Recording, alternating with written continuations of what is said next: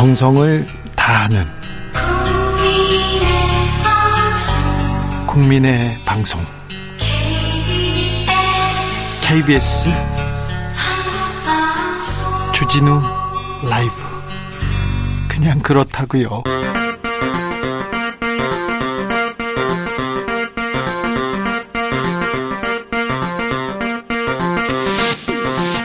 주진우 라이브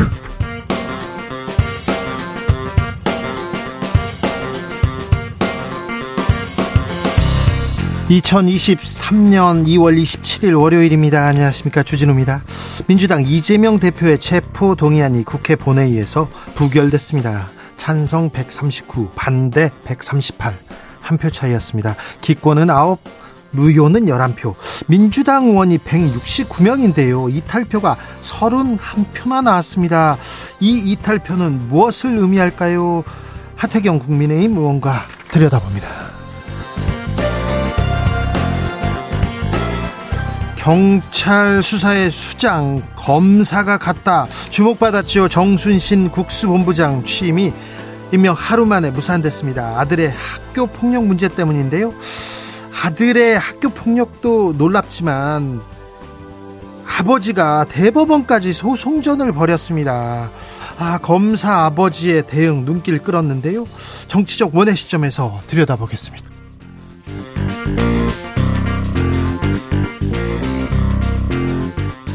유력한 후보로 거론되던 구현모 KT 대표가 전격 사퇴했습니다. 당장 내일 면접 심사 후보자 누가 포함될지 관심 모아지는데요. 사장 후보권에는 윤석열 대통령 캠프 출신 부상합니다. 또 검사가 오는 거 아니냐 이런 얘기도 있는데요. 과연 KT에 누가 마법을 부리고 있는 걸까요? 기자들의 수다에서 짚어보겠습니다. 나비처럼 날아 벌처럼 쏜다. 여기는 주진우 라이브입니다. 오늘도 자중차에 겸손하고 진정성 있게 여러분과 함께 하겠습니다.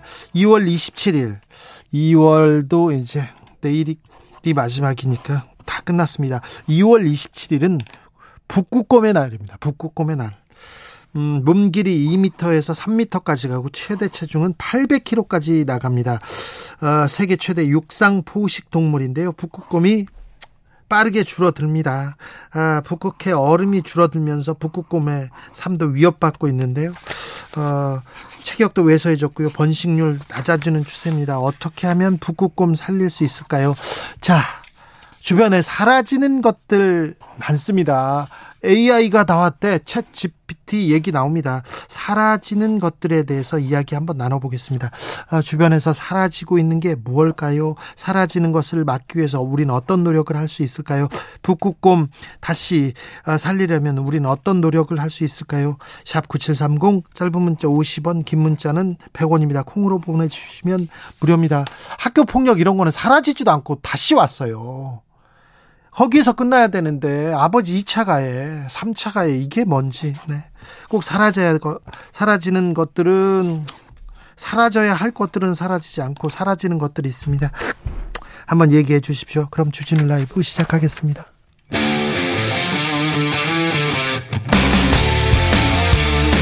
탐사보도 외길 인생 20년. 주 기자가 제일 싫어하는 것은?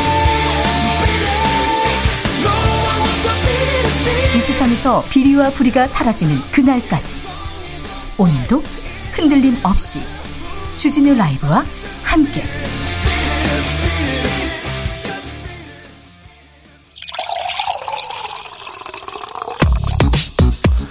진짜 중요한 뉴스만 쭉 뽑아냈습니다. 주스 정상근 기자 어서 오세요. 안녕하십니까. 정순신 국가수사본부장 전 국가수사본부장이 자녀 학폭 논란에 휩싸였습니다. 네, 지난주 금요일 경찰 수사 총지휘자로 임명된 검사 출신의 정순신 변호사를 둘러싸고 이 자녀의 학폭 논란이 불거졌습니다. 어, 정순신 변호사의 아들은 고등학교 1학년이던 2017년부터 이듬해 초까지 동급생에게 지속적으로 언어 폭력을 행사했는데요. 이 피해자는 외상후 스트레스 장애, 공황 장애 진단을 받고 입원을 했었고요. 극단적 선택을 시도하기도 했었다라고 합니다. 네. 어, 이후 또 다른 피해자가 추가로 확인되기도 한 것으로 전해졌습니다. 어, 학폭도 학폭이지만 더 큰 논란은 정순신 변호사의 처신이었는데요. 어, 당시 검찰 고위 간부였던 정순신 본부장은 이 전학 조치가 과도하다며 취소 소송을 냈고요. 1년 가까운 법정 공방이 이어지는 동안 피해자에 대한 사과도 없었습니다. 피해자가 병원에 갔다가 다시 돌아왔는데 가해자가 버젓이 있어요. 그러면서 나 무죄 받았어. 그러면서 이렇게 또 손가락질합니다. 얼마나 더 큰 고통이었을까요? 네, 또한 판사 출신의 연수원 동기를 변호사로 선임해서 소송전을 이어갔는데요. 이 담당 교사는 학생을 선도하려고 해도 부모가 많이 맡고 있다라면서 반성하지 않는 아이 뒤에는 부모가 있다라고 봤습니다. 교사들이 아 부모가 더 문제라고 이렇게 기록을 남겨놨습니다. 선도하려고 했는데 선도를 막고 있다고요. 결국 자진 사퇴했습니다. 네, 정순신 변호사는 하루 만에 스스로 물러났습니다. 임기 시작 전이어서 지원을 철회하는 방식이었고 대통령실은 곧바로 수용했습니다. 이 정순신 변호사는 국민들이 걱정하시는 상황이 생겼고 이런 흠결을 가지고서는 국가수사본부장이라는 중책을 수행할 수 없다라고 밝혔습니다. 그러면은 그 자리에 가질 말아야죠. 뻔히 이렇게 잘못을 해놓고 그런 흠결을 가지고 아, 그릇이 안 되면 나서지 말아야지요. 그런데 이 인사 검증 시스템에서 걸러야 될 거 아닙니까? 대통령실 그리고 법무부는 뭐 하고 있었습니까? 네, 대통령실은 인사검증 실패를 인정했습니다만 검증에서 문제가 걸러지지 못해 아쉬운 점이 많다라고만 밝혔습니다. 아쉽다니요. 사과를 해야죠. 잘못한 걸 가지고 아쉽다고 얘기하면 뭐 어떻게 합니까? 윤희근 경찰청장도 마찬가지예요. 아니 경찰 수사의 수장으로 검사 출신을 이렇게 추천하는 경우가 어디 있습니까? 그리고 근데 추천할 추천을 했으면 믿을 만하고 이 사람이 어떻게 어떤 능력을 가지고 있다 이 얘기는 해야 될 거 아니에요.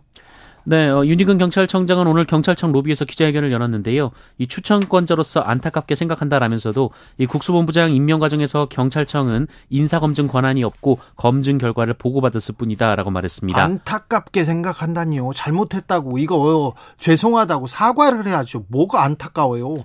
아, 이거 참 경찰청장 안타깝습니다. 이 정도 능력 가지고 그 자리를 지키고 있는 것이. 네, 그리고 법무부 인사관리단은 법무부가 검증했는지 여부를 확인해 줄 수 없다라는 입장을 밝혔습니다. 그러면 인사관리단을 뭐하러 가지고 있어요? 뭐하러 꾸렸습니까? 인사 관리를 하겠다고 꾸렸잖아요. 그럼 뭐, 뭘 관리합니까? 대통령 뭐라고 합니까? 네, 윤석열 대통령은 오늘 대통령 주재 수석비서관 회의에서 어, 교육부는 지방교육청 등 유관기관과 협력해서 학교폭력 근절 대책을 조속히 보고할 것을 지시했습니다. 지금 뭐 보고해라, 학교폭력 근절 대책을 마련해라. 학폭 가해자를 지금 임명한 분은 대통령입니다. 여기에 대해서 얘기를 해야죠. 다 안타깝다. 남의 일처럼 이렇게 얘기하시는데 지금 이분들이 인사 검증하고 관리하고 임명하고 추천하고 다 하신 분들이 안타깝다. 그럼 됩니까? 지금 일 저질러 놓고 안타깝다 이렇게 될 일이냐고요. 아, 국민들이 학폭 문제에 대해서 굉장히 지금 음, 이건 인권 문제고요. 피해자는 어떻게 살라고 이거 다 가슴 아파하고 있어요. 다 이랬습니다. 그런데 아, 대책 나오지 않고 있습니다. 아, 모두가 이 인사 검증 실패에 대해서 안타까워 했습니다. 오늘은 이재명 민주당 대표의 체포 동의안이 국회에서 국회에서 어, 부결됐습니다. 네, 위례 대장동 개발 특혜 의혹과 성남FC 불법 후원금 의혹 등으로 구속영장이 청구된 민주당 이재명 대표의 체포 동의안이 오늘 국회 본회의를 통해 부결됐습니다. 어, 체포동의안 부결에 따라 이재명 대표에 대한 법원의 구속 여부 판단은 이뤄지지 않게 됐습니다. 네, 한동훈 법무장관 또 나와서 설명했어요. 네, 한동훈 장관은 오늘 이재명 대표의 혐의에 대해서 영업사원이 100만 원짜리 휴대폰을 주인 몰래 아는 사람에게 미리 짜고 10만 원에 판 것이다 라고 비유했습니다. 어, 여기서 주인은 90만 원의 피해를 본 것이지 10만 원이라도 벌어준 게 아니냐라는 어, 변명이 통할 수 없을 것이다라고 했고요. 이 개발이권을 미리 짜고 김만배 일당에게 고의로 헐값에 팔아넘겨 어, 개발이권의 주인인 성남 시민에게 천문학적인 피해를 준 범죄라고 주장했습니다. 어, 또한 성남FC 범죄 혐의, 뇌물범죄 혐의에 대해서는 해결해야 할 현안이 있는 만만한 관내 기업체를 골라서 이재명 시장이 먼저 어, 흥정을 걸고 뇌물을 받았다는 것이 본질이다라고 주장했고요. 어, 인허가가 사고 팔 수 있는 물건이어서는 안 된다라며 이재명 대표가 인허가 장사를 했다라고 주장했습니다. 이재명 민주당 대표도 신상 발언을 했습니다. 네, 이재명 대표는 권력자가 국가 위기와 국민 고통을 외면한 채 권력을 사적으로 남용하는 것은 주권자에 대한 배반이자 민주공화정에 대한 도전이라면서 어, 이번 구속영장 청구는 뚜렷한 혐의도 없이 제1야당 대표를 구속하려는 헌정사상 초유의 사태라고 주장했습니다. 어, 이재명 대표는 혐의 내용이 참으로 억지스럽다라면서 장기간의 대규모 먼지떨이 수사에도 아무 증거가 나오지 않았고 오히려 천억 원 이상 추가 부담시켜 업자들이 요구 하며 반발한 사실만 차고 넘친다라고 주장했습니다. 찬성 139 반대 138입니다. 국민의힘 의원이 지금 110 15명이고요. 더불어민주당은 169명입니다. 무소속 7명 중에 아, 민주당 친민주당 성향으로 꼽히는 사람들이 많은데 어 반란표라고 하죠. 반란표가 많이 나왔습니다. 이는 어, 정치적으로 어떤 의미를 가질지 잠시 후에 저희가 자세히 분석해 드립니다. 관저 선정 개입 의혹 천공 이천공 씨 수사 소식이 전해졌네요. 네, 역술인 천공의 대통령 관저 이적 관여, 관여 의혹과 관련한 명예훼손 사건을 수사 중인 경찰이 육군 참모총장 공간 CCTV 영상이 저장됐을 것으로 추정되는 이 컴퓨터 하드디스크를 확인했다라고 밝혔습니다. 한 달 만에 뭐 사라진다 이렇게 얘기하는데 기술적으로는 이것도 다 가능한 얘기거든요. 그래서 잘 들여다보면 됐는데 예전에는 뭐 삭제됐다 이렇게 얘기 나왔지 않습니까? 네, 어, 국방부 장관도 그런 입장을 밝힌 바가 있었는데요. 어, 그러나 CCTV 영상이 저장 저장되고 있는 하드디스크가 있다는 것입니다. 네. 이 다만 이 하드디스크 안에 이 천공이 실제로 공간을 들렀는지를 가릴 CCTV 영상이 저장됐는지는 어, 추가 조사가 필요한 상황입니다. 경찰이 여기까지 밝혀낼 수 있을지 여기는 조금 의문 부호가 찍히기도 합니다. 네, 경찰은 CCTV 영상 확보가 지체된 이유에 대해서는 이 보안상의 이유로 경호처의 내부적 검토가 있었던 것으로 보인다라고 설명했습니다. 국민의힘 전당대회에서는 오늘도 울산 땅 얘기가 계속 나옵니다. 네, 김기현 국민의힘 당대표 후보는 어제 자신을 둘러싼 울산 땅 투기 의혹을 경찰청 국가수사본부에 수사 의뢰하기로 했다라고 밝혔습니다. 어, 김기현 후보는 경쟁 후보들이 억지로 문제 삼고 있는 울산 땅에 대해 철저한 수사를 의뢰한다라면서 이 직권을 남용하거나 불법으로 시세 차익을 얻었다면 어, 즉시 정계를 떠나겠다라고 공언했습니다. 오늘도 경쟁 주자들의 의혹 제기에 대해서 자기가 당선되기 위해 당 전체를 먹칠하고 있다라고 주장을 했고요. 민주당이 김기현을 잡으려고 오랫동안 떠들어댔던 걸 다시 들고 나와서 당을 해치는 일을 하니 어이가 없다라고 주장했습니다. 그래도 안철수 후보 음, 또 얘기를 하네요. 네, 안철수 후보는 오늘 SNS에 김기현 후보를 향해 대통령 마음에 드는 대표가 목표라면서 어, 그런 관리형 대표는 총선 승리 후에 맞는 것이 옳다라고 주장했습니다. 안철수 후보는 진정한 보수주의자라면 야당 공격에 쉽게 무너지는, 무너지는 흠결이 있으면 안 된다라면서 울산단 의혹을 애둘러 비판했습니다. 아, 경제 걱정이다, 민생 걱정이다 이렇게 얘기하는 분들 많은데요. 음, 서민들 그리고 저소득층은 더 큰 걱정이 있습니다. 그런데요, 우리나라 다섯 가구 중 한 가구의 월 소득은 200만 원이 안 된다는 조사가 나왔습니다. 네, 통계청 가계도, 가계, 가계 동향 조사에 따르면 이 지난해 4분기를 기준으로 월 평균 소득이 200만 원에 미치지 못하는 가구의 비율이 19.77%로 나타났습니다. 아... 이 100만 원 미만인 가구 비율이 8.5%, 이 100만 원 이상 200만 원 미만 가구가 11.27%였습니다. 어, 지난해 최저임금 기준 월급이 191만 4,440원인데요. 이 최저임금에 영향을 받는 가구가 전체 가구의 최소 5분의 1에 달한다라는 의미입니다. 어, 다만 소득 하위 20% 가구의 월 평균 소득은 1년 전보다 6.6% 증가해서 이 소득 상위 20% 가구 증가율의 2배 이상이었는데요. 어, 그래서 양극화 관련 수치는 다소 줄었다라고는 합니다만 이 상위 0.1%의 초고소득자의 경우 연평균 소득이 18억 5천여만 원인 반면 이 중위소득자는 2,660만 원에 그쳐서 그 차이는 70배에 이르는 것으로 나타났습니다. 양극화는 계속 또 깊어집니다. 네, 한편 저소득층에 속하는 사람들이 다른 사람들보다 만성 질환을 앓는 경우나 병원을 찾는 횟수가 두 배가량 많은 것으로 나타났다라는 통계도 어제 발표됐습니다. 아, 이 양극화 해소를 위해서 좀 대책을 내놔야 되는데 정부가 이 일을 메우기 위해서 좀 노력해야 되는데 이런 생각을 해봅니다. 그런데 정치 뉴스에서 이런 얘기 본 적 있습니까? 어, 국회에서 어디 그 양극화 해소를 위해서 서민들 보호하기 위해서 복지 대책 냈다는 뉴스 본 적 있습니까? 최근에 없잖아요. 아, 국민의힘에서는 전당대회, 땅 투기, 윤핵관 얘기만 계속하고 있고요. 민주당에서는 이재명 대표 체포동의안 얘기 계속 나옵니다. 다른 얘기를 했는지 잘 몰라요. 모르겠어요. 아, 지금 양극화 해소 를 위해서 그리고 청년들 좀 일할 수 있도록 그 꿈을 꿀 수 있도록 좀 노력해 줘야 됩니다. 우리 청년들 4명, 5명 중 1명은 빚더미에 앉아 있다는 보고서도 나왔습니다. 네, P2 영끌 이라는 신조어가 나타나는 동안 이 청년 4명에서 5명 중 1명이 어, 연소득의 3배 이상의 빚을 지고 있는 것으로 나타났습니다. 이 한국보건사회연구원의 보고서에 따르면 지난 10년 사이 이런 위험한 수준의 빚을 지고 있는 청년의 비율이 2.6배나 높아졌다라고 하는데요. 이 빚이 없는 청년을 포함해서 한 명당 8천만 원이 넘는 부채가 있는 셈이었고 부채가 있는 청년만을 대상으로 하면 이 평균 부채액은 1억 어, 1,500여만 원에 달했습니다. 어, 평균 부채액 역시 10년 새 2.5배나 늘었다고 합니다.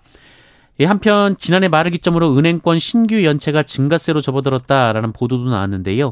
이 4대 시중은행의 올해 1월 신규 연체율이 평균 0.09%로 1년 전 신규 연체율보다 평 어, 신규 연 어, 신규 연체율 평균보다 2배 정도 높았다라고 합니다. 이 신규 연체율은 얼마만큼 새로운 부실이 발생했는지 보여주는 지표여서요. 이 금융위기에 대한 우려가 제기되고 있습니다. 정부가 소주값 실태 조사 들어갔어요. 네, 대표적인 서민술로 불리는 소주값이 지난해에 이어 또다시 오를 조짐이 보이자 아, 대, 어, 주, 정부가 소주값 인상을 최대한 자제시키겠다라는 입장을 밝혔습니다. 맥주값, 위스키값은 아니고 소주값만 그렇습니까? 네, 맥주값은 이제 세금이 올랐는데요. 이 네. 소주값은 아직 오르진 않았는데 네, 동향이 있다라는 네. 거였습니다. 어, 이에 추경호 경제부총리는 이 소주 등은 우리 국민들께서 즐겨하는 물품이라며 이 각계의 협조가 정말 필요하다라고 당부했고요. 어, 기획재정부도 소주값 상승 타당성에 대한 실태 조사에 착수했습니다. 다만 주류업계에는 당분간 인상이 없다라는 입장을 밝히기도 했습니다. 어, 하지만 이 주류만의 문제는 아니어서요. 이 떡볶이의 기본 양념인 고추장 값은 이달 들어 최대 11%가 올랐고요. 어, 생수와 아이스크림, 과자 등 식음료품 가격은 이미 줄줄이 인상이 됐거나 인상을 앞두고 있습니다. 이 통계청이 발표한 지난달 소비자 물가 상승률이 5.2%인데요. 서민들이 즐겨 먹는 가공식품은 10.3%나 올라서 2009년 4월 이후 최고치를 기록했습니다. 고추장 값이 10% 오르잖아요. 그럼 우리 식당에서 한 100% 오르거나 50% 오른 또그 제품을 사 먹어요. 소비자가 뭐 유통가는 100원 오르는데 우리는 1000원 오른 제품을 만나게 됩니다. 이런 부분에 대해서도 좀 신경을 써 주십시오. 음, 설악산 케이블카 환경평가 통과됐습니다. 그러면, 어, 그러면 또 케이블카가 또 설치되는 겁니까? 네, 환경부는 강원도 양양군의 설악산 국립공원 5세 케이블카 설치 사업 환경 영향 평가에 대해 조건부 협의 의견을 제시했습니다. 어, 이에 따라 5세 케이블카 사업은 행정안전부 지방재정 투자 사업 심사만을 남겨놓고 있습니다. 이 강원도는 후속 절차를 최대한 신속히 진행해서 2024년 상반기에는 케이블카 건설을 시작할 방침입니다. 이 다만 한국환경연구원은 이 자연환경에 미치는 영향이 큰 케이블카 설치는 부적절하다라면서 반대 입장을 밝혔는데요. 이 전문기관의 의견이 반영되지 않았습니다. 이 오색 케이블카 설치 예정지는 이 전 국토의 1.65%에 불과한 이 국립공원 공원 자연 보존 지구이자 어, 유네스코 생물권 보전 지역, 이 백두대간 보호 지역 핵심 구역, 어, 천연 보호 구역, 이 산림 유전 자원 보호 구역 등 여러 보호 지역으로 겹겹이 지정된 곳입니다. 안타까운 문제인데 이 문제 환경 보호와 케이블카에 대해서도 조금 그 고민이 필요한 것 같습니다. 설악산 다음은 어디냐 이 얘기가 계속 나오고 있거든요. 다음 달 3월은요. 음, 별 보러 가야 된다고 합니다. 우주에서 별 볼 일이 많아진다고 합니다. 네, 다음 달 3일 금성과 목성 그리고 다음 달 24일에는 달과 금성이 거의 붙어서 보이는 행성 근접 현상이 발생한다고 국립과천과학관이 밝혔습니다. 어, 이에 따라 과학관은 2일에는 금성과 목성 근접 현상을 온라인으로 특별 생중계하고요. 이 달과 금성이 근접하는 24일에는 이 특별 관측 행사를 개최할 예정이라고 밝혔습니다. 어, 먼저 2일 저녁 이 금성과 목성은 이 보름달 크기인 0.5도까지 근접해서 이 맨눈으로 관측하면 두 행성이 거의 붙어 보일 것으로 예상이 됩니다. 어, 이번 근접은 2022년 5월 1일 이후 최대로 가까워지는 것이고 앞으로의 근접은 2025년 8월 12일입니다. 이 과천과학관의 유튜브를 통해 나오는 생중계는 망원경으로 관측하는 목성의 4대 위성도 볼 수 있다라고 하는데요. 어, 다만 기상 상황이 좋지 않으면 어, 생중계는 취소가 됩니다. 한국 축구대표팀 새 감독에 검사 출신이 온 건 아니고요. 위르겐 클린스만 전 독일 감독이 내정됐습니다. 음, 위르겐 클린스만 감독 기억나십니까? 94년도에 우리나라하고 이렇게 축구 경기했을 때 우아한 터닝 슛을 어, 넣었던 세계적으로 이렇게 이름값이 높은 레전드인데요. 어, 토트넘에서도 뛰고 어, 영국에서도 굉장히 그 스타 플레이어로 활약했었습니다. 그 이후에 독일 국가대표 감독 그리고 미국 국가대표 감독을 지냈습니다. 지금까지 한국 대표팀 감독을 맡은 사람 중에는 가장 이름값은 높은 분입니다. 어, 감독으로 경 력도 있고요. 실력도 있는데 한국과는 어떤 이렇게 케미를 보여줄지 클린스만 감독의 계약 기간은 3월부터 2026년 그러니까 북중미 월드컵 본석까지입니다. 아, 한국 대표팀에서 아, 좋은 활약을 펼쳐주시기를 기대하겠습니다. 최지영님 기자님 진정하세요. 정상근 기자님 혼나는 것 같아요. 얘기하는데 혼나는 것 같았어요?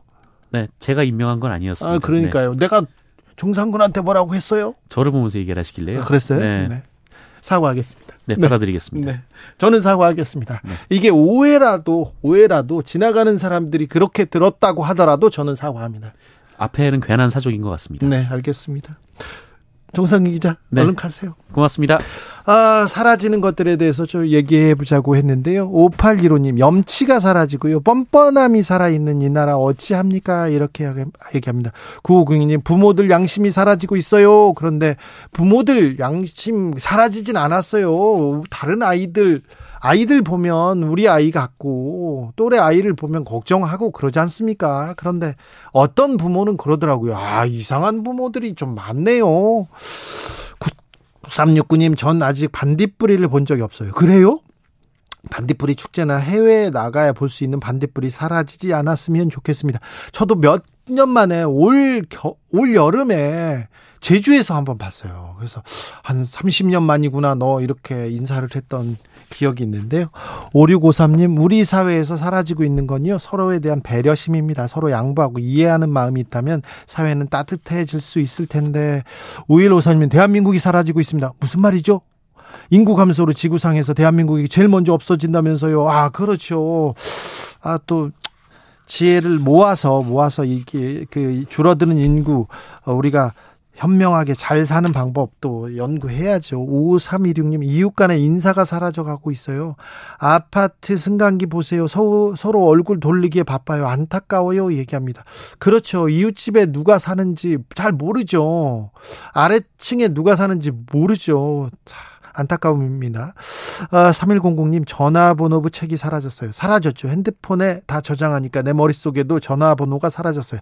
예전에는 아, 번호 다 외우고 있었는데 뒷번호는 다 외우고 있었는데 지금은 뭐 친구 부모 여자친구 전화번호도 못 외우는 사람들 많아요. 그런데 음 그래서 다 전화기가 해주지 이렇게 얘기하는데 어 사라졌군요. 0147님 나이가 들면서요 점점 친구들이 사라집니다.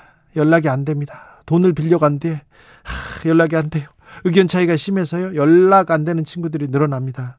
친구들아, 남은 친구들은 꼭 여름에 MT 가자 얘기합니다. 한 교수님 머리숱이 사라지고요. 탈모가 왔어요. 이것도 하, 사라지는 것들이죠. 사라지는 것들이 너무 많구나. 근데 지켜야 될 텐데 꼭 지켜 지키세요, 한 교수님. 교통정보센터 다녀오겠습니다. 오수미 씨. 주진우 라이브.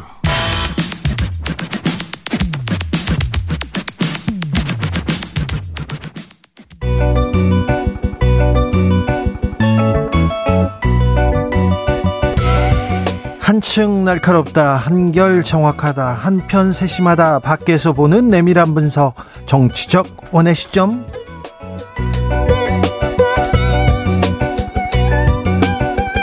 정치권 상황 원회에서 더 정확하게 분석해 드립니다. 이연주 전 국민의힘 의원 어서 오세요.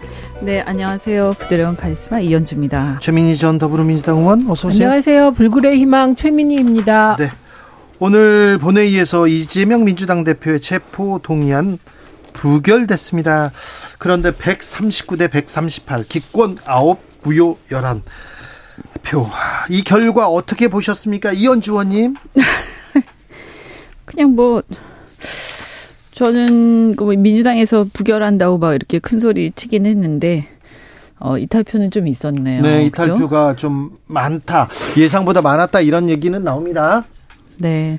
근데 어쨌든 그런 것 같아요. 이게 아, 이게 체포동의안에 대해서 우리가 이제 그 어떤 기득권을 내려놓자 이런 차원에서 계속 여야나 얘기를 계속 해왔는데 이 사안에 대해서는 어, 뭔가 이제 구체적인 것들을 보면서 이제 민주당 내부에서 이런저런 판단을 했을 텐데 네.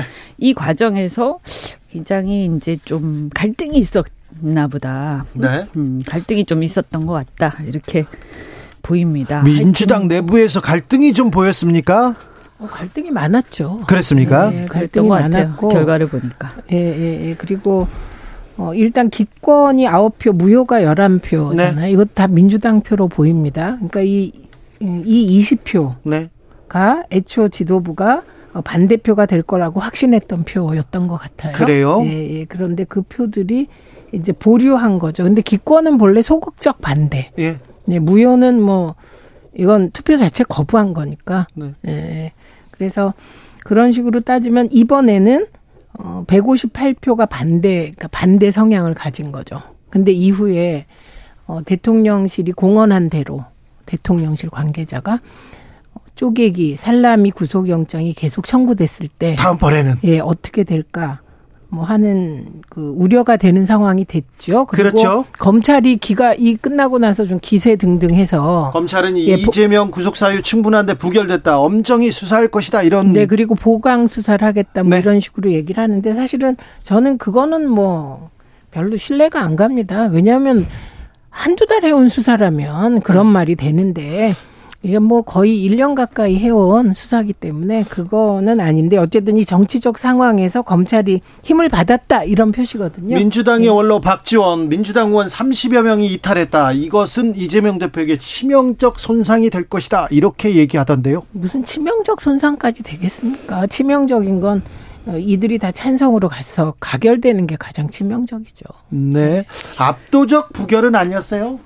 아, 그럼요. 아, 근데 사실 이게 사안 자체가 예. 이제 이게 뭐 어, 유무죄를 지금 가릴 수 있는 상황은 아니고요. 네. 다만 워낙 그 검찰의 이제 설명에 의하면 이것이 이제 결론을 내릴 수는 없으나 이제 사안 자체는 크죠. 이제 사안 자체는 크다 보니까 어 이게 이제 압도적 부결이 되기는 이 내용상 좀 어렵지 않나 이렇게 생각이 들고요. 근데 이제 문제는 뭐 최민희 의원도 말씀하셨다시피 이거가 끝이 아니기 때문에 다음번에. 네, 계속해서 이렇게 할 수는 없을 거고. 그래서 이재명 대표도 어 고민이 많을 것이다. 그리고 이제 다만 저는 이런 생각이 들어요. 뭐 이번에는 어이 이 이제 체포 동의안 자체에 대해서 저는 여야가요. 이렇게 보면 사전에 보면 계속 뭐 부결을 할 것이다. 또 가결을 시킬 것이다. 부결을 할 것이다. 가결을 시킬 것이다. 이러면서 숫자 싸움을 막 하면서 마치 무슨 전쟁하듯이 하고 있잖아요. 네. 그래서 뭐 여기서 체포 동의안에서 가결이 되면 수장 적의 수장의 목이 떨어지는 것처럼 생각하고 이게 도대체 뭐 하는 않아요. 뭐 하는 짓들인가. 그래서 저는 이런 사태 자체가 굉장히 웃기다. 네. 그리고 사유사 가결된다 하더라도 그냥 영장 심사를 받는 것이고 네. 또 부결된다 하더라도 이것이 그냥 자기 이제 동의 그 동료들 사이에서 이 문제에 대해서 어쨌든 이것을 불구속 수사하는 게 맞다라고 판단한 것이기 때문에 이것을 그냥 있는 그대로 받아들이고 우리는 이제 체포 동의안이 그러면 궁극적으로 이걸 폐지해야 되지 않느냐 하는 논의는 할 수 있어요. 근데 이 자체에 대해서 너무 막 이렇게 편을 딱 갈라가지고 무슨 전쟁하듯이 하는 것은 저는 이 자체가 문제가 있다. 그리고 끝나고 나서 검찰의 어떤 그 브리핑을 보면 예를 들어서 뭐 보강 수사를 해서 다시 하겠다 이런 얘기는 할 수 있어요 검찰로서 네. 그런데 여기서 무슨 얘기까지 하냐면 뭐 마치 적을 상대로 우리는 뭐 너를 반드시 쓰러뜨릴 것이야 뭐 이런 느낌으로 막 이런 구도가 반복되는 게 어, 누가 보더라도 지금 보면 야당과 정치권과 검찰이 싸우는 그렇죠. 모양새기 때문에 정치의 한 축에 지금 검찰이 네. 나선 것처럼 보여요. 아니, 검찰당이 음. 있는 것 같잖아요. 그래서 네. 이거는 이렇게 하면 안 된다, 검찰이. 에, 어쨌든 할 얘기는 많겠지만 검찰은 그냥 보강 수사해서 어, 다시 또 청구할 수 있으면 청구하겠다. 그 얘기 끝 이렇게 하고 그만해야지. 더 이상 여기에 대해서 정치적 발언 좀 안 했으면 좋겠다. 예, 저는 우선 네, 생각이 오늘. 한동훈 법무부 장관이 또 등장을 했어요. 네. 16분을 얘기했는데 smoking gun이 없었습니다. 내용을 들어보면. 그래서 저는 오늘의 여당의 야당의 이탈표가 사건 자체에 대한 판단이었다고 안 봐요. 왜냐하면 그 구속영장에 대해서는 의원들 간의 consensus가 다 있었습니다. 이게 말이 안 된다. 결정적 증거가 없다. 어, 그런데 그거보다는 어, 민주당 내 권력 투쟁이었다. 어, 음. 이렇게 보여요, 오히려. 그리고 음. 거기에는 약 오, 오히려 민주당 내 권력 투쟁이라면 이게 또 좀 심각해지는 거 아닌가요? 아니 그건 애초에 심각하죠. 아, 네, 심각하고 그리고 이재명 대표가 예를 들면 지금 기권과 무효로 간 의원들을 얼마나 설득해내느냐. 네. 음. 네. 그리고 그 설득의 방법은 저는 어, 다른 게 아니라고 생각합니다. 총선에 대한 확실한 비전을 제시하고 당대표로서 예, 그런 것으로 음. 설득 가능하다고 생각하고 찬성으로 넘어간 분들은 뭐 거기는 찬성을 했기 때문에 설득 대상이라고 보기는 어려워 보여요. 그래서 지금 드러난 그대로 받아들이면 될 것 같아요. 네. 민주당에는 친 어, 친 이낙연 계열로 보이는 분들이 30명 정도고. 30명 음. 정도의 그러면 친 이낙연 계열 사람들은 무효나 네, 기권, 무효나 기권 아니 기권이나 찬성으로 갔다. 그렇게 보십니까? 네, 그냥 그렇게 있는 그대로 받아들이면 될것 같아요. 그걸 음. 비명이라고 표현을 하는데 저는 비명이라는 표현보다는 뭐, 친 이낙연 계가 주도하고 있다. 이렇게 보는 음. 것이 맞을 것 같고, 그리고 이건 뭐 친윤과 반윤이 국힘에 있듯이 있는 거고, 그러나 본질은 저는 뭐 검찰이 정치의 주연, 어, 이 정치의 주연공으로 나서서, 네. 주인공도 아니고 주연공으로 나서서, 음. 지금 그 플레이어로 뛰고 있다 그렇게 보고 정적 죽이기 보복 수사라는 본질에는 변함이 없다 이렇게 봅니다. 그러니까 이제 그런 면에서 보면 사실 저는 언론에서도 조금 유념하셔야 될 게 이게 사전에 제가 이렇게 쭉 움직임을 보니까 체포 동의안 이, 이 의결을 하기 전에 언론에서 막 이렇게 계산을 표 계산을 막 하면서 이런 누구는 누구 편이고 누구 편이 몇 명이고 이걸 자꾸 보도를 하더라고요. 네. 그래서 제가 친한 기자님한테 아 이거 지금 우리나라 이렇게 가서 되느냐 그죠? 네. 어 사람 하나 이제 저기 영장 실질 심사하러 가냐 마냐 하나 결정하는 건데 이거는 솔직히 이 사안의 어떤 혐의 플러스 그 다음에 어이 여러 가지 전국의 전국의 상황, 그다음 거기다가 이 체포 동의안, 그러니까 체포 불구속 수사 원칙의 문제 여러 가지 이제 앞뒤를 생각해서 어 이 헌법 기관으로서 국회의원이 소신껏 그 투표를 하면 되는 거예요. 그런데 이거는 사실은 당이 서로 다르, 당이 이제 다르다고 이렇게 딱 당대로 꼭 나오는 것도 아니고 당내 이탈표도 얼마든지 있는 있을 수 있는 거예요. 양당 다 그죠? 네. 네. 그런데 이거를 막 그렇게 하면서 결국은 어떻게 번져가냐면 아까도 말씀하신 것처럼 어, 이낙연계 뭐 어쩌고, 이제 이낙연계에서 몇 명 이렇게 여기 이탈했다라고 지금 이제 추측이 되잖아요. 그러면서 이게 결국에는 이런 체포 동의안이나 사법적 절차들이 어떤 정적 내지는 정치적 투쟁 과정으로 이제 어, 이용되는 어, 그런 측면들 또는 그걸 가지고 이 문제를 판단하는 그죠? 내가 누구 편이냐에 따라서 이게 굉장히 사실 서글픈 상황이거든요. 네. 어, 내가 누구 편이냐에 따라서 이런 문제를 판단할 건 전 아니라고 보거든요. 네. 예. 그래서 지금 아주 아주 우습게 더군다나 이게 무효표 샌다고 막 한 한 시간 동안 네. 이렇게 있었잖아요. 부, 무. 국민들이 어. 아니 국민들이 그 장면을 보고 무슨 생각을 하겠어요. 그리고 국회의원이 명색이 국회의원인데 글씨도 이렇게 못 쓸까 이런 생각에 그거 하나 못 쓸까 참 그런 생각도 하는 분들 많았습니다. 근데 오늘 국회에서 한동훈 공격 이렇게 영업사원이 100만 원짜리 휴대폰을 주인 몰래 아는 사람한테 10만 원에 팔았다 이렇게 얘기하고요. 이거는 그리고 이거는 말도 안 되는 정치적인 수다, 수사다 이렇게 이재명 대표가 또 얘기하고 이 한동훈과 이재명 이렇게 법무부 장관과 민주당 대표 이렇게 매치업이 된 것처럼 보이지 않습니까? 계속. 아니 근데 이거는 한동훈 법무부 장관이 이전에 보여주지 않았던 새로운 법무부 장관 모습을 보여주는 거죠. 주인공으로 뛰고 이럴 때 보통은 내각의 법무부 장관은 아주 드라이하게 간단하게 브리핑을 하는 거죠. 그랬죠. 예, 그런데 마치 그렇죠. 그 정적과 내가 겨루는 느낌 뭐 이런 거고 이재명 대표는 5분 발언이에요. 그렇기 때문에 그 5분 내에 어, 그 논리적인 주장을 했어요. 그냥 그거는 국회 내에서 늘상 봐왔던 거죠. 그런데 한동훈 법무부 장관이 오히려 아주 특이한 모습을 보여주고 있는 거죠. 이제 뭐 그 체포 동의안이 이게 상정된 당사자는 이게 일종의 이제 피의자 진술 같은 거예요. 그래서 당연히 그 5분 발언은 허용을 해줘야 됩니다. 그래서 그거는 어, 정해진 절차고요. 여기에서 이제 법무부 장관은 중립적 입장을 취해야 되는 거거든요. 국가의 공무원으로서 공직자로서. 그래서 뭐 반드시 체포해야 된다라든가 체포하면 안 된다라든가 이런 어떤 그 편향된 어떤 그 선입견을 줄 수 있는 발언을 하면 안 되세요. 어? 그런데 여기 지금 왜냐면 이게 판사 앞에서 뭘 하는 그런 게 아니잖아요. 그래서 제가 볼 때는 아 이거 어, 너무 정치적인 어떤 그 입장을 가지고 얘기를 하는 것 같다. 네. 어, 바람직하지 않다. 저는 이렇게 계속 가면 어 이건 검찰 전체에 결코 좋지 않습니다. 네. 네. 아무튼 여러 그 네.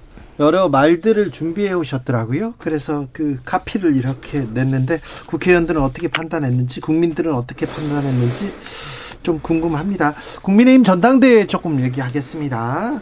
국민의힘 전당대회 어찌 되어갑니까? 김기현 후보 울산 땅 요새는 완전히 나오는데. 그냥 뭐 저기 울산 이재명 이렇게 네? 돼버렸는데 네? 그죠? 어, 이거, 됐죠. 이것도 결국에는 돼요. 뭐 나중에 저는 이거 수사가 불가피한 상황 아닙니까? 네. 네. 그 뭐, 이, 이 주장이 사실이라면 또 굉장히 심각한 사안이고요. 이거는 뭐, 사실은 금액이나 이런 덩어리로 보면 어마어마한 거 아니에요. 물론 아직 예측에 불과합니다만. 그리고 이, 이 어떤 그 변호사들이나 이 중간에 보면 관련자들의 어떤 진술이나 얘기들이 지금 막 보도가 되고 있잖아요. 네. 근데 보면 너무 기가 막힌데 저는 문제가 뭐냐면 이런 의혹은 당연히 제기해야 된다. 어, 그리고 이게 의혹이 있다면 당연히 대표로 나온 사람이 자기를 스스로 해명해야 된다. 해명해야죠. 네. 그런데 해명 못하고 선택을 못 받는 것은 본인의 책임이다. 저는 이렇게 생각해요. 예. 더군다나 여기서 무슨 어떤 검찰이 나서서 막 이렇게 어, 뭔가 억울한 상황을 만들고 있는 것도 아니지 않습니까? 네. 이건 당연히 이런 것들은 이 자리에서 해명을 해야 되고 어, 이걸 또 검증하는 것이 국민에 대한 도리고 당원에 대한 도리라고 저는 생각하는데요. 네. 문제는 뭐냐 하면 이런 얘기하는 것 자체를 마치 무슨 어, 내부 총지라는 것처럼 하면서 말을 못 하게 하잖아요. 민주당식이다 이렇게 얘기하더라고요. 어, 그 뭔지 무슨 말인지 모르겠는데요. 네네. 그러니까 소위 말해서 그러면 어, 이 문제가 있어서 이게 만약 사실이라면 엄청난 리스크를 당에 가져다 줄 건데, 네. 근데 이것을 입 닫고 가만히 있는 것이 당을 위하는 것이고, 이걸 자꾸 밝히라고 얘기하면, 그러면 적이다 이런 얘기인가요? 이거 굉장히 삐뚤어진 생각을 갖고 있는 거죠. 어떤 정치자는 왜 압수수색 안 하죠? 왜 검찰 수사 안 하죠? 이런 얘기도 나왔습니다. 예, 그런 바람이 있을 것 같습니다. 이게 이재명 대표 털듯이 털어야 되지 않냐? 예, 이런 이런 바램을 가진 국민들도 계실 것 같고 저는 예. 이게 고발되면 그렇게 좀 철저하게 수사하는 모습 좀 봤으면 좋겠습니다. 이게 굉장히 복잡한 일이에요. 사실은 쟁점이 네 가지나 돼요. 네. 네 우선 땅 살 때 3,800만 원 주고 3천 3만 5천 평 사잖아요. 네.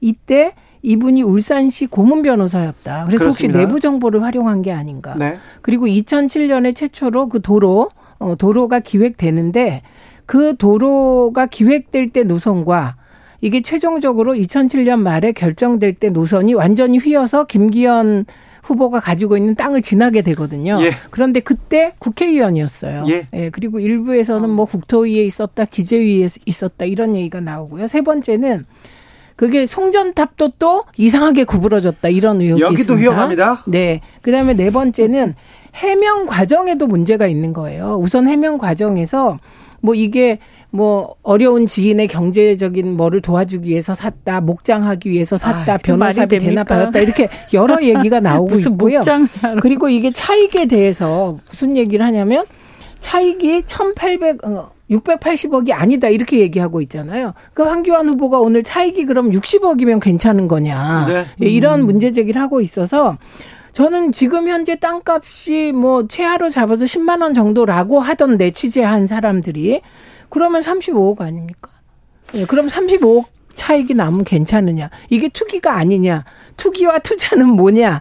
그래서 이건 정말 쟁점이 많은 사안 저는요, 같습니다. 저는요 이런 사안은요 그 이게 나중에 수사를 해서 형사적으로 유죄가 되고 이런 거 이전에 네.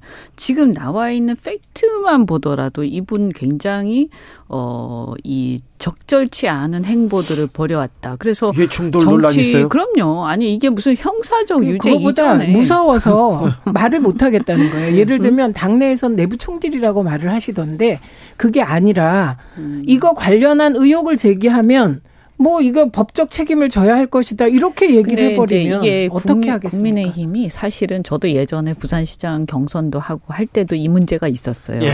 제가 무슨 문제를 제기하기만 하면 입을 닫게 하더라고요. 네. 계속. 그러면서 오히려 분란을 일으키는 사람으로 당해서 조치하겠다. 이게 거꾸로 그런 사람들을 문제 삼는 거예요. 그래서 저는 이게 국민의힘의 고질적 문제라고 생각하고 예. 이걸 이런 자세를 계속 갖고 있으면서 어떻게 다른 사람에 대해서 공정이나 정의를 떠들 수가 있습니까? 네. 저는 이 부분에 대해서 특히 이 김기현 의원 지금 후보에 대해서는요 형사적 유무죄 문제가 아니에요. 벌써 나와 있는 팩트만 하더라도 굉장히 부적절하고 네. 정치인으로서 저는 이런 사람이 어떻게 정치를 하나 그런데 대표까지 나오나 그리고 이런 사람은 어떻게 대통령을 공정한 상식을 얘기하면서 밀고 있는가? 그렇죠. 아 이거 정말 기가 막혀요. 저는 대통령실 얘기가 나오면 정순신 전 검사 그 얘기로는 갑니다, 지금. 근데요, 공정 상식을 얘기하시는 분들인데, 아, 그 공적인 공무원, 그리고 공적인 일을 하겠다는 사람들이잖아요. 근데 공적 판단을 해야 되는데,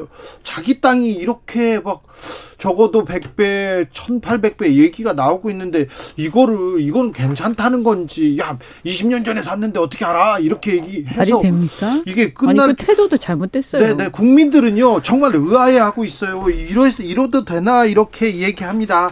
자, 국가수사본부장에 임명됐던 정순신 전 검사, 정순신 전 국가수사본부장, 학교폭력 문제. 아, 자, 아이가, 학생이 폭행을 했습니다. 자, 학폭을 했어요. 그런데 검사 아버지가 와가지고 2차 가해를 했어요. 네. 그런데 그런 사람을 그냥 또 시켜요, 자리에. 아니 그리고 저는 더 어처구니 없는 게 몰랐다고 하는 거 몰랐을 것 아, 같지 않습니다. 왜냐하면 저도 기억하는 게 2018년에 이게 보도됐어요. 음. 그리고 심지어 그때 뭐가 놀, 뭐가 이렇게 인구에 회자됐냐면 진보 매체를 봐서 어 좌파 빨갱이다 음. 이런 얘기가 나왔는데 그게 H일보다 이렇게까지 H 신문이다라고까지 나왔어요. 그래서 저도 기억하고 있는데 네. 이게 아, 만약에 그 전에 보도가 됐었어요. 2018년에 보도됐습니다. 근데 만약에 이게 제 친구예요. 예를 들면 국회의원을 같이 하는 우리 동료 중에 이런 일이 생겼다 모르겠습니까? 알죠. 예, 그런데 지금 이 정순신 전 검사와 한동훈 장관은 연수원 동기잖아요. 네. 예, 그리고 윤석열 대통령께서는 서울중앙지검에 있을 때가 이분이 인권감독관인가 했잖아요. 네. 예. 그런데 어떻게 이 내용을 모르겠습니까? 이 소송이 1년을 끈 소송인데.